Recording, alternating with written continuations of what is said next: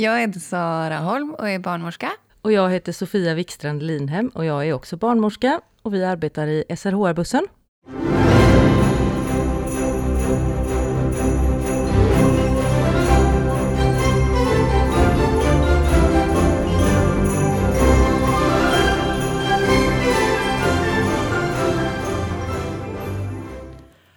Prata med oss om sexuell hälsa står det på sidan av Sveriges första mobila mottagning för sexuell och reproduktiv hälsa och rättigheter, SRHR-bussen. Bussen besöker evenemang och platser där många människor rör sig. I bussen kan besökare få hjälp med provtagning för könssjukdomar, cellprovtagning, preventivmedelsrådgivning och göra gynekologiska undersökningar. SRHR-bussen finns till för att möta personer som annars inte tagit sig till hälso och sjukvården med sina frågor om sexualitet eller sexuell hälsa. Och för att ytterligare öka tillgängligheten till SRHR finns bussen nu också digitalt som en chatbot på 1177.se. Vad innebär SRHR för er? SRHR betyder ju sexuell och reproduktiv hälsa och rättigheter och är ett ganska tjusigt begrepp. Men för mig har det en väldigt konkret demokratisk innebörd, framförallt när vi arbetar med det i SRHR-bussen. Ja, jag tänker att det eh, handlar om allt från eh, nivån stopp min kropp till att man ska ha koll på vilka typer av preventivmedel det finns och hur man kommer i kontakt med eh, reproduktionsmedicin till att det finns olika typer av kondomer. Väldigt konkreta och praktiska saker. Ja, precis. Väldigt konkret. Jag tänkte på det här med också med olika sexualpraktiker och olika dåliga och goda erfarenheter av eh, sexualitet som man kan ha med sig genom livet och som kanske man aldrig haft möjlighet att prata om förut. Syftet med bussen är ju att det ska vara lättare att prata om SRHR-frågor. Och varför en buss? För att det är så himla, himla viktigt att tillgängliggöra den här typen av eh, frågor. Eh, komma ut till dit var människor är. Att det ska eh, vara möjligt att bara komma in, hoppa in i bussen. Man behöver inte boka tid, man behöver inte ringa någon, man behöver liksom inte förarbeta en massa. Utan man går förbi, kommer in och sen är det klart. 220-ström är det vi behöver för att kunna tillgängliggöra cellprovtagning på torget utanför biblioteket till exempel. Vi är ju ganska olika, vi som är medlemmar i samhället. Så då behöver man ju också olika typer av sätt att komma i kontakt med, med vården och få hjälp och råd och stöd i sådana fundamentala saker. Sen så tänker jag en annan vits med bussen är ju att den åker runt, står på olika platser, att det står på den, prata med oss om sexuell hälsa, att det liksom väcker tankar hos människor som bara ser bussen. Eh, att det också är ett syfte i sig. Och vilka besöker bussen? Folk som är utomhus, skulle jag väl vilja säga, med den icke-begränsningen. Det är verkligen folk som befinner sig i närheten av där vi är. Eller ibland också folk som har sett annonskampanjer för att vi ska komma. Som faktiskt eh, går in kanske på vår hemsida och ser i kalendariet när reser HR-bussen i närheten av där jag bor. Och så faktiskt stövlar dit eh, någon gång under våra öppettider. Så det, men men det, är, det är mycket folk som går förbi och som undrar Jaha, vad är det här för något? Och så kommer man i prat och då dyker det upp att jaha, personen hade ju faktiskt ett behov men hade inte vetat vart den skulle vända sig. Till exempel. Så det är verkligen det är så som vi säger. Vår målgrupp är invånare i Västra Götalandsregionen, alla åldrar, alla kön och könsidentiteter och sexualpraktiker. Och det är de som vi möter. Vilka reaktioner möter ni när ni kommer ut med bussen? Jätteolika reaktioner. De flesta är väldigt nyfikna.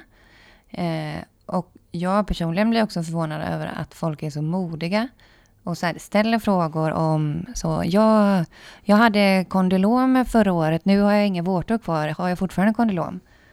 På en öppet torg. Och att det är så, det är så modigt och fint. Och jag tror att, mm, eh, ja men det du sa att folk visar sig att de har behov men att de inte har vetat vart de ska vända sig. Jag tror också att folk har behov men de har liksom inte formulerat det behovet förrän de ser oss. Och då kommer på att det liksom finns ett behov. Ja, det, jag tror alltså att det, det ligger mycket i språket. Att vi, vi är tydliga i vårt språk där vi kommunicerar vad det är vi håller på med. Det står ju på bussen, prata med oss om sexuell hälsa. Och det var det man trodde skulle vara avskräckande från början med bussen. Att vi skulle behöva, folk skulle skämmas för att gå dit. Och så Vi upplever ju alltid varenda gång att det är precis tvärtom. Det är magnetiskt istället. Och att vi därmed blir tydliga med att här finns det en möjlighet att prata om sexuell hälsa. Det finns alltså ett språk för sexuell hälsa. Och det kan vi eh, hjälpas åt att bygga upp hos både oss själva men också såklart hos, hos invånarna som ju är vår målgrupp. Ett jätte ja, underbart, i hjärtat underbart exempel är ju när vi står och arbetar på någon plats eh, och man märker att det finns många invånare på den platsen som inte har tillgång till svenska språket. Eh, och så samverkar vi med till exempel kulturtolkar som faktiskt pratar det språket som den personen pratar och som också pratar svenska och känner till vårdsystemet.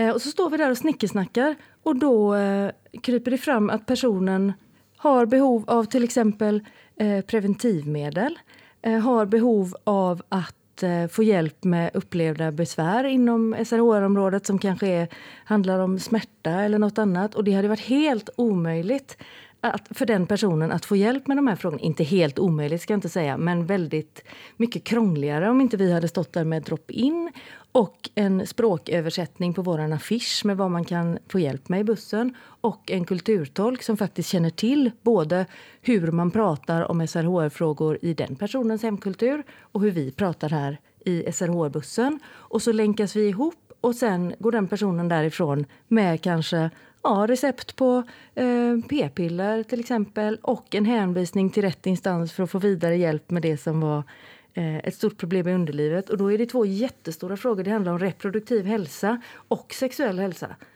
Och rent praktiskt, hur går ett besök till i bussen? En person går förbi, ser bussen, kommer fram och säger oftast vad betyder sexuell hälsa? Vad menar ni med det? Eh, och så pratar vi lite om det. Kanske till, ställer en fråga tillbaks. Vad betyder det för dig? Eh, och sen så börjar man prata lite. Eh, och sen så kanske det visar sig att den personen eh, skulle behöva ta ett cellprov.